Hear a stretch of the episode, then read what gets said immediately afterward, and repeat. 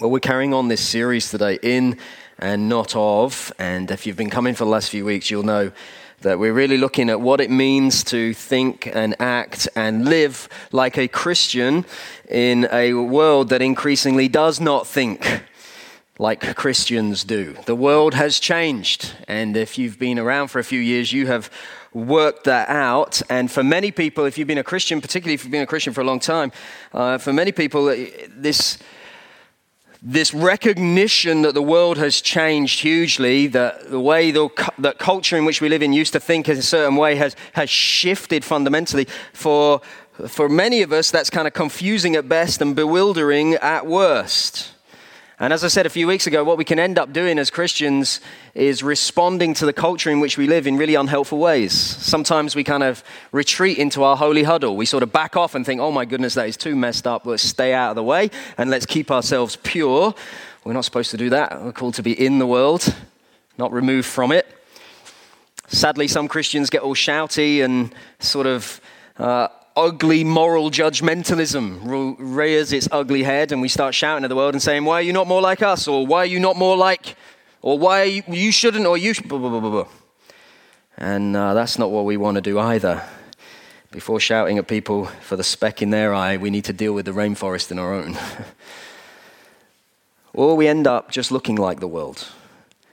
Without thinking, we just end up taking our cue from the world around us. And this whole series is really just a moment to pause and think. Because if we don't pause and think, we will be shaped by the world in which we live. If we're not intentionally being shaped by God's word and how He has patterned us, if you like to think, we will end up looking like the world around us. And today, the topic we're looking at, for some, it may feel increasingly difficult to believe in what God says on this issue. For others, a real sense of feeling a lack of confidence in what God says on this issue. For some, we're not sure uh, what to say now or even what to think on this whole topic anymore. We are talking about sex and romance and the mystery of marriage. And when we're talking about this stuff, I'm not sure that the word, anything really has changed as much as it, this topic has in our culture in the last five minutes, frankly, never mind the last five, ten, fifteen years or so. And we don't want to retreat into a holy huddle, nor do we want to get moralistically shouty, and we definitely don't want to end up looking and thinking like the world does as well. Bottom line is, for a long time, the Christian view of uh, sort of sex and marriage, whilst might, maybe not practiced by everyone, was widely accepted by most people within our culture. It was the prevailing viewpoint. Now it is considered mistaken and old fashioned and outdated, and worse still, deeply oppressive and highly offensive. To hold a biblical view on sex and marriage, well, that's a big deal in this day and age. The world has changed, the Word of God has not. Matthew 19 is where I want to start. This is what Jesus, the one who we say is King, the one whom we worship, the one whom we say, if you're a Christian, we follow, the one whom, if you're not a Christian, you need to understand it's ultimately all points to Him. And I, I, don't want us to get into looking at sexual ethics in an isolation from everything else. We need to look at Jesus. And this is what he says about the subject. Verse 4, he's asked the question about divorce and he answers it talking about marriage. He answered, Have you not read that he who created them from the beginning made them male and female? We've heard that a lot recently in Genesis 1. Jesus is immediately landing his answer and basing it in the created order. Verse 5 and said, Therefore, a man shall leave his father and his mother and hold fast to his wife and the two shall become one flesh. So they are no longer two, but one flesh. What therefore God has joined together, let not man separate. In other words, Jesus defines marriage as a lifelong commitment between a man and a woman and says that this is the only appropriate context for all sexual relations. No other parties, no other partners, and no exceptions. Now, I could try and hide that from you. I could pretend that's not the case, but anybody who has picked up a Bible or listened or read any Christian teaching for the last 2,000 years would know that it is the case. And a lot of people hate that. A lot of people really struggle with it, probably even in this room. A whole bunch of people struggle with that because it rules out an awful lot of things. All sorts of things that the Bible says are off limits. Now, the first thing you need to understand before we get into anything else is that if you, are, if you want to argue with a traditional sexual Christian ethic on kind of sexuality and marriage, then you, your problem is actually with Jesus. There's a consistent ethic from the Old Testament into the New, which is affirmed and and taught by Jesus. But I want to just start actually by being really clear something that we've hopefully been laying this foundation over the last few weeks. That being a people shaped by the story of God means we are shaped by the gospel of Jesus Christ. And so, sexual immorality or failing of falling in, in this area is not unforgivable. Being a Christian means building our lives on a foundation of grace and on the gospel. And hundreds of us, literally hundreds of us in this church have sinned against God sexually. Let's just be clear all of us are bro- broken, all of us are busted, all of us, our sin has separated us from God. And for many of us, that sin has been sexual sin, whether it's sexual activity, whether it's lust, whether it's pornography, whatever it might be. I would probably go so far as to say everybody has but Jesus. But Jesus, but God. We've encountered his overwhelming love, his incredible forgiveness, and his absolute restoration. And we are now, like all things, being renewed, and we've been made pure in his image. That's the gospel. We're a people of grace, which means we're not better than everyone else. We're just as broken as everyone is, but we've been restored by Jesus Christ. But God makes it clear throughout His word that anything outside of sex between one man and one woman in marriage eh, ain't okay. Now, there are lots of objections, of course, to that statement. Lots of objections to Christian sexual ethics. There's been lots of misunderstanding about the nature and the purpose of sex from a biblical perspective. So, if you hold a biblical worldview, you will be faced with questions like, or you've probably heard people ask questions like, well, why does God care who I sleep with? The simple answer to that is everyone cares who people sleep with, so why would God be any different? Like, we all have an idea of what sort of sexual activity is okay and what sort of sexual activity is not. We all have an idea of that's fine, but that, no, we draw the line there. So, if humans do that, which we do all the time, why should God be any different? Also, be faced often, if you work with young people, Jesus never said anything about not having sex before marriage. Well, well, that's true, but that's because in his context and his culture, people got married as soon as they hit puberty, certainly girls, and so sex before marriage was not really a thing. Sex outside of marriage really was, and Jesus spoke very firmly about that. In our culture, we often hear things like, I, I just can't accept that teaching. It's so outdated, it's so unrealistic, and frankly, it's so old fashioned. I have sympathy with that view, but the reality is our culture has changed its views and changed its opinions so quickly on all sorts of things, not least this. And yet, God, if He's real, is the same yesterday, today, and forevermore. He hasn't changed, and He won't change. Our culture does change, it has changed, and quite probably will change again. Who knows what we're going to think in five years' time, or even in 50 years, if, in 50 years' time, or even in five years' time. And so it kind of logically follows, just logically for a moment, that maybe, just maybe, it's not God's timeless views that need to be challenged, but our ever changing viewpoint. Frankly, every single culture throughout history has clashed with God on something. And right now, our culture clashes with God in a big way on this issue, and many others, of course, but particularly on this issue. And that's where I just want to pause and think for a moment. Because we're in this world, and so we need to understand it. And we need to recognize that the story our culture is telling is a very different story from the story that the Bible tells. Now, both stories, the biblical one and the world one, of which there are different variants, of course, within the world's story, but all stories are chasing human flourishing. Everybody wants a nice story with a happy ending. But the how we get there and the what that nice story and that happy ending looks like, well, they're very different. In our culture, we want the flourishing and we want the happily ever after that the Bible promises. We want the freedom, we, we want the love, we want the intimacy, we want the joy. but we're not prepared to sacrifice our wants and our desires to get it. Just think about for a moment the story of our culture. It can probably be summed up in Frozen's Let It Go. Let it go. Can't hold me back anymore.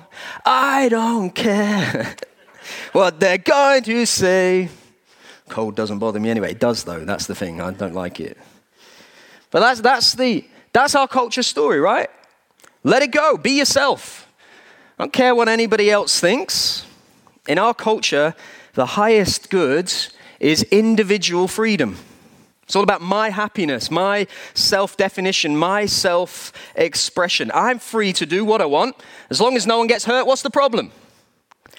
So, therefore, any traditions or any religions or any old wisdom or any regulations or any social ties that in some way restrict individual freedom or happiness or self definition or self expression, all of those things, they must be, within our cultural narrative, they must be reshaped, they must be deconstructed, and they must be destroyed because they're not good.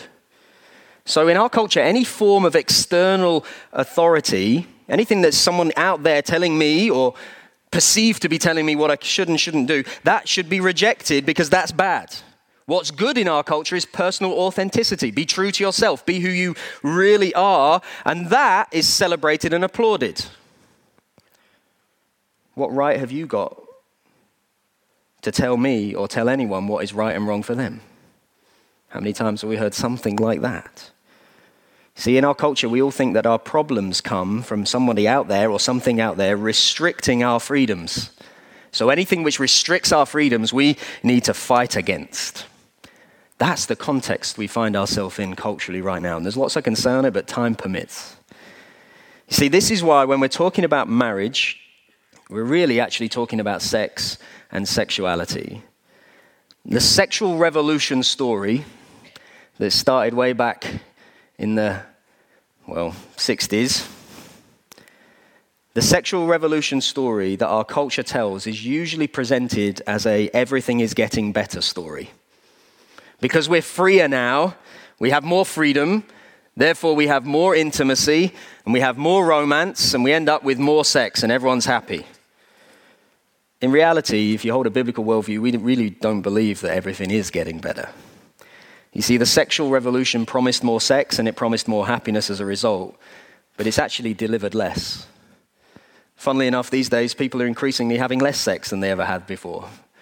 I don't know how that gets worked out, but that's what studies tell us. Now, think about that for a moment. We live in a culture that idolizes sex. You must be having sex. Everything on our TV, everything is all about sex. It, it idolizes it. You're missing out on life if you are not having lots and lots of sex. But like all idols, it promises much and it fails to deliver. Like it doesn't actually satisfy. And so now in our culture, we have a whole load of people who have had sex, it doesn't satisfy, and now they're not having sex and they don't know how to have a fulfilled life without it. Because they've been told that to have a fulfilled life, you need to have sex. So they have it, and it ain't all that, and they think, oh, what? I'm still just as everything as I was before. Now, the moralizing, shouty response is to go, We told you. it's your own fault. Pain and misery, you wreaked it on yourselves. The in not of response doesn't do that. It says there's a better way. There's more to life than sex. Sex is not the key to human flourishing. Let me introduce you to the one who is. See, despite the message of our world, truthfully, many, for many, sex causes misery, it causes pain, it causes brokenness. Some of the loneliest people on the planet are those who have had the most sex. It's not meant to be this way. Think about it for a moment. Who are the biggest losers in the sexual revolution? Who comes out the worst? Always the same. It's women. Just watch the news. Like who, who are the biggest losers of sexual revolution? Women and children. Look at the rise of pornography, the sexualization of children. Look at the increase in divorce. Look at breakdowns of family and marriages. It's not meant to be this way. We're actually losing massively because we've lost sight of the God given beauty of sex and marriage. See, his way results in genuine human flourishing, and so we've got a better story to tell. And so the real issue uh, at stake in this is what do you think sex is? What do you think sex is? This is not a biology lesson.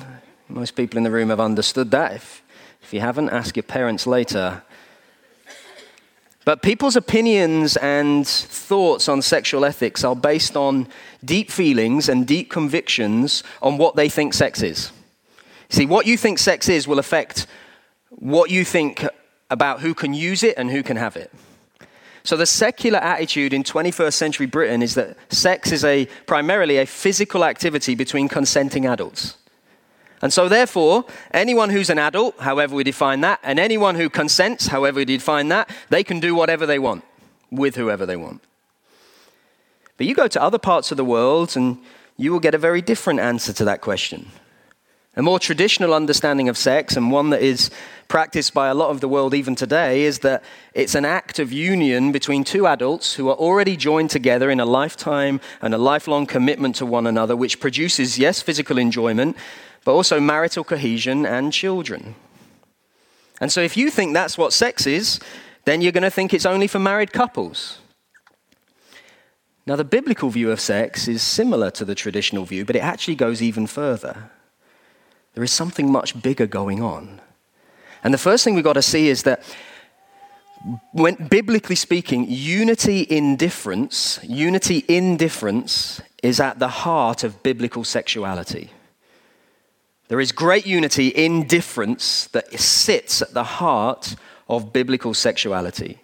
You see, Christians believe that complementary sexuality reflects a number of things. First thing it reflects is the image of God. We've talked about this a number of times over the last few weeks. Com- Christians believe that complementary, complementary sexuality reflects the image of God. He made a pair in his image that go together, and he made them male and female. Christians believe that it, sexuality reflects the family biblical picture of family is that we have father and a mother who go together. It's a complementary pair. Now, we live in a fallen world and not every family looks like that. We know that. But that's the design biblically, goes together. Christians believe that sexuality reflects biology as well. Now, without being crass about it, there's a fitting together of penis and vagina. Sex in the Bible, in the context that it's meant for, is seen as good. There's a consistent teaching from Old Testament, from Genesis, where God created everything, including sex, and He says it's very good. And then He says, go and multiply. Work out what that means. And then there's a whole book in the Old Testament that we often get embarrassed about Song of Songs. It's all about enjoying sex. It's got some other image pictures as well, which we'll talk about in a moment. Sex is not and should not be seen as a dirty word or something to be ashamed of or some sordid secret that we don't ever talk about. If you are married and your sex life is struggling, you need to talk about it. Don't be ashamed by it. God isn't. Christians also believe that complementary sexuality reflects genetics. God created it this way. We have XX chromosomes, females, and XY chromosomes, males, and one of the purposes of sex and marriage is fruitfulness, producing children. Now, that doesn't mean, of course, that couples unable to have children for whatever reason have their marriages invalidated. Far from it. We live in a fallen world where things are broken. But one of the purposes of marriage is children. But there's also more, so much more. See, when it comes to sex and marriage, many of us, we know what God says about it. You're not surprised by what I've said thus far, but we aren't always sure why. Or we know it's true, we just don't really know why it's good. Or we know it's true and we, we think it's good because God says it, but we can't really see a compelling reason for why it's particularly beautiful. And so, therefore, we might follow it, but we struggle to explain to others why this is good. And so often that's because we've missed that there's something bigger going on. Christians believe that sex and marriage is, is not merely physical, it tells a much bigger story. See, Christians believe that sexuality, first and foremost, reflects creation. See, we see in Genesis 1 this series of, of complementary pairs that go together. You have day and you have night. You have heaven and you have earth. You have rock and you have sea. You have sun and you have moon. You have man and you have woman. Sexuality reflects creation. But Christians believe also that sexuality reflects worship. This is what Romans 1 is all about. You have one God and one sexual partner, or you have many gods and many sexual partners. It's a, it's a picture of worship. But Christians believe actually something even bigger is going on because we, we believe that sexuality reflects our understanding that this world is not all there is. And we're actually living for something much bigger and something much greater, not just the fleeting pleasures of this world. Christians believe that, that sexuality reflects the bigger, better, more beautiful gospel story. See, the Bible begins and ends on a huge, grand scale. Genesis 1 1, in the beginning, God created the heavens and the earth. And this story ends on an even bigger, grander scale. In Revelation 21, then I saw a new heaven and the first earth had passed away. See, the first cosmos was created as the home for a young couple named Adam and Eve, and the new cosmos will be created as the eternal home for the Son, Jesus, and his bride, who is the church, who is us. See, our problem as Christians often is that we, we start with human marriage and then we say heaven will be a bit like that. It's way more biblical to say, look at the end of the story, look where we're heading, and what we see on this earth right now is actually all about that. See, all earthly human marriage is really just a signpost, and it's pointing to something bigger and it's pointing to something better. And like all good signposts, the beauty and the glory is not in the sign, it's in the thing it's actually pointing at. See, from the beginning, God designed marriage to convey a greater reality, to tell and display a love story of cosmic proportions. The love story is this the Son of God stepped down out of eternity. He entered time. He took on flesh. He pursued and he won his bride. And then he loved her so that she might be with him forever. That's the dramatic super reality. That is the breathtaking reason why human marriage exists. And so Christian marriage is really a visible picture of the heavenly reality of the story of God. It's, it's literally making the mystery of the gospel visible in the world today. You see, our, our world thinks that relationships are a private affair, unless you're a celebrity and then you, it's a free for all on it. But our, our world thinks relationships are a private affair. But Christian marriage is actually for the public good because it's saying here, lived out in the flesh, in front of you, is a picture of something much bigger going on. This relationship is actually about that relationship, it points to something else. You see, biblically speaking, sex and marriage is a picture of how God and his people relate together. And you see different aspects of this relationship. First of all, you see the pursuing.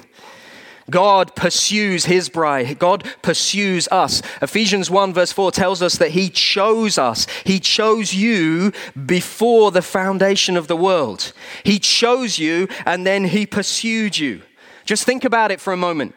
This great, majestic creator God, the one who is and was and is to come, the one from everlasting to everlasting, the one who holds all things in his hand, the one who swirls solar systems into existence, the one who has all power and all authority, who is marvelous beyond compare, that God chose you and he pursued you. And the biblical image is that he marries you. Isaiah 54, verse 5 For your maker, the creator, is your husband. The Lord of hosts is his name. God pursued you, he chose you and pursued you. And he's really happy with his choice. Do you know that? He's really happy with his choice. One of the images that the Bible uses is of Jesus as being the bridegroom. Who's the bride? The people of God, the church, us. Now, I have the privilege of officiating a whole load of weddings. Some of you in this room, I have married you. I've only married one woman to be my wife, but I have officiated at your weddings. And I'm not talking about any of you in this moment. But I, I, honestly, I love doing weddings. I love officiating at weddings. And one of the things I love doing is standing here and I love going to the back when the bride gets here. And I love meeting her at the back. And I love them walking down to the front and telling, usually the nervous, sniveling wreck of a husband to be, the groom, that his bride has arrived. She's actually here, which is one weight off his shoulders straight away. And then I love saying, and she looks stunning. Because she always does. No matter what a bride looks like in real life, they always look stunning on their wedding day. I, am not laughing because it's true. And what I really particularly love is I stand here and she walks down and everyone's smiling and taking photos because we can't just enjoy a moment anymore. But coming down here, and the groom's face goes from slightly nervous and apprehensive and sweating to the biggest beaming smile on his face as she walks in. It's like, wow. And you know, in that moment, he just wants to forget the whole rest of the fair, pick, run, pick her up and run out, and just like, we're done, right? Yeah, good, let's go. He looks at her with such delight in his eyes. He's standing there. I'm so excited by you right now. You look amazing. I want to. Wow. Jesus is the groom. Jesus is the groom. When you get this, we're the bride, he's the groom, that God looks on you, not because of anything you have done, but because no matter how messed up you look in real life, the moment you put your trust in Jesus, your life is now hidden in Jesus, and you look like this radiant, beautiful bride. All blemishes gone, all spots gone. You are looking at your God the Father looks on you because of Jesus with such delight and such rejoicing and such joy. And He, in that moment, he wants to give everything that He is to you. He delights in you. When you get that, things change a little bit. Because He gives everything then. All that I am, I give to you. All that is mine is yours. Just think about that for a moment. The gospel, the good news of Jesus, is not just that Jesus takes away all of our rubbish. He does. It's not just that He removes all of our sin. He does. It's not just that He removes all of our mess. He does. It's not just that He removes all of our guilt and our shame. He does. It's that all of His righteousness, all of His perfection, all of His beauty, all of His radiant, majestic glory, that becomes ours too, because our lives become hidden in Christ. All that is mine is yours, says Jesus. Wow. That's why Paul in Ephesians 5 can't talk and think about sex and marriage without thinking of Christ and the church. Ephesians 5:32 Paul says this mystery is profound. He's talking of marriage. He says this mystery is profound and I'm saying that it's not about this. It refers to Christ and the church. You know the good news is whoever you are in this room right now, whoever you are, whatever happens to you in this life in terms of relationships, whether you're married or whether you're single, whether you struggle with sex and sexuality or not, whoever you fancy, whoever they are, whatever your preference is, however messed up and broken you are, the gospel is the message that because of Jesus, this is your future. This is your future. See, this is the love story that is at the heart of the universe. This ultimately is what you were made for. And this is what really matters. When you put your trust in Jesus, you and I get to play a leading role for all eternity in the greatest wedding and the greatest marriage that history has ever known. That's our future because of Jesus. See, God is a covenant making God. And so when God speaks, it happens. When God declares, it comes to pass. And in the covenant that God has promised, I will be your God and you will be my people, there is a promise of faithfulness, a promise of intimacy, a promise of exclusive sacrifice. It's self giving love. And so our earthly marriages and earthly sex should be a picture of that. See, that's the model for our marriages. That's a picture of our sex lives. That's why God places limits on sex in marriage because it's a picture of the relationship between Jesus and his people. And at the end of the story, Jesus doesn't marry Jesus and the church doesn't marry the church. Jesus marries his bride, the church. He marries us. And as a result, it expresses unity and oneness and otherness and faithfulness and sacrifice and surrender. that can only truly come when it's between two people exclusively forever. You know that thing, well, it's just a bit of paper. No, it's not. It's a covenantal contract that shouldn't be broken. Now, marriage and sex is really important, right? But I just want to say this it's not ultimate. It's important, but it's not ultimate. It's a sign, it's a shadow of a higher reality. Sex and marriage is not the goal in life. See, what matters most in life is what is still going to matter in 10,000 years' time. And there's not going to be marriage in the new heavens and the new earth because we will be married to Jesus. And so our earthly marriages will no longer be. So, what matters most now in this life is what is still going to matter most in 10,000 years' time. So, if you get married in this life, great. Act like Jesus in it. If you don't get married in this life, well, that's great too, honestly. It's not a second prize. Listen to John's talk from last week. Because regardless of whether you're married or you're single or whatever, the love you were created for is not the love of another human being.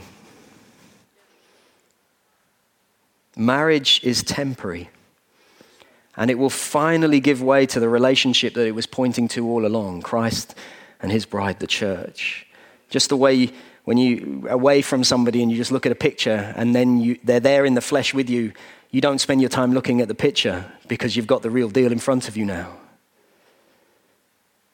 Now, I don't want to dismiss the importance of the sign, but life goes wrong when you make the symbol ultimate. See, when your happiness and your self worth are dependent on being romantically loved, marriage and sex becomes the one thing you feel like you could not live without. Where's that come from? Because it's not come from the Word of God. That's come from the world. This idea that you complete me. You're the eggs to my bacon. Someone bought us that once. It's just such an idol of culture. You complete me. You, you weren't made to be completed by another human being. You were created for the love of Christ. And so, lonely, insecure, unhappy single people become lonely, insecure, unhappy married people. Your problems are not cause, are not cured, sorry, by another human being. Marriage and sex doesn't solve emptiness, it exposes it. See, you were created to have and to know a relationship with the living God. And in our culture, sex has become regarded as the highest good there is. It's literally become the most kind of excellent thing to pursue. So that the freedom to have sex with whoever you want is regarded as a right that nobody can challenge. The biblical story says sex isn't a fundamental human right. You don't have to have sex to flourish. Our culture is full of contradiction, isn't it? I mean, we've made it possible for life to begin without sex, and yet we say it's impossible to enjoy life without sex. Sex in our culture has become a god. In our culture, if you're not having sex, it's regarded as literally the worst thing that could happen to someone. Like when was the last time you saw a TV show or a movie in which the hero was a celibate person who hasn't had sex? It's just mocked all the time. And yet, the Bible says you don't have to have sex to have a fulfilled life. Because really, the culture clash that we face is not just about what sex is, but about whether it's possible to lead a fulfilled life without sex. And the Bible says, absolutely, yes, it is.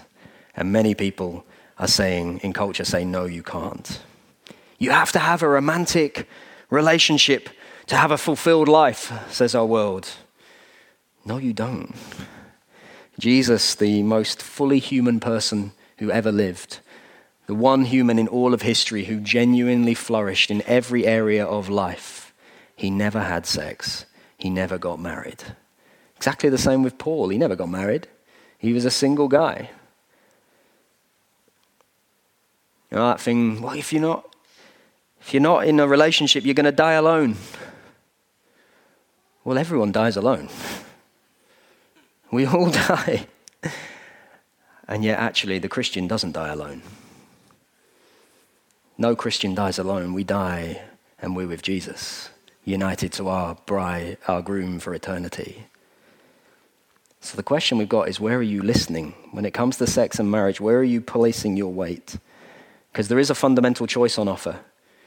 There's a, a me and my desires centered way of doing sexuality, and there's a God and His glory way of doing it. Are there ups and downs of how I feel on any given day really the best guide as to how I should live? Or perhaps the Creator might just know a little bit better than me. You see, deep down, the search for sex and marriage in our culture is a search for intimacy. And that search ends with Jesus. For many in our culture, the idea of following God costing you your sex life, it's just too high a price. But the truth is, following Jesus should cost you everything anyway. When you encounter Jesus for who he really is, you see that, yeah, it's costly, but everything is worth it for following Jesus. I give him my whole life. I lay it all down. All of my dreams, all of my desires, all of my ambitions, all the plans, all the get rich quick schemes, all the successes, everything, I lay it all down because He is worth it. And the reason that, feel, that that feels such a big cost in our culture is because we have a deeply held belief that you have to have sex in order to flourish as a human being, and frankly, that's simply not true. If you're searching for intimacy and craving that, that full life, stop looking where culture tells you. It'll never satisfy. You need to come to Jesus. If you've messed up in this area, join the club. We've all sinned. If we're honest, every one of us has sinned. Jesus in Matthew 5 takes it a whole lot further and says, Anyone who's lusted in their own heart has broken the law. But every one of us who has put our trust in Jesus now walks free with no condemnation, no guilt, no shame. Whoever you are, however you walked in here today, God loves you. He really does. He really does. And He desires that you'd put your trust in Jesus, repent and turn from your old way of life. And in that moment, you become that stunning, beautiful bride. But I've done this, and you're clothed in the righteousness of Christ. But you don't understand that, but you're clothed in the righteousness of Christ. And the groom looks on you and he says, I love you. I am delighted God loves you. And God calls all people to turn around from their old ways and trust Him for a better one. Amen. You come as you are, you don't stay the same. Jesus loves you. He paid the price for you. The only way to full joy, intimacy that you desire is found in Jesus.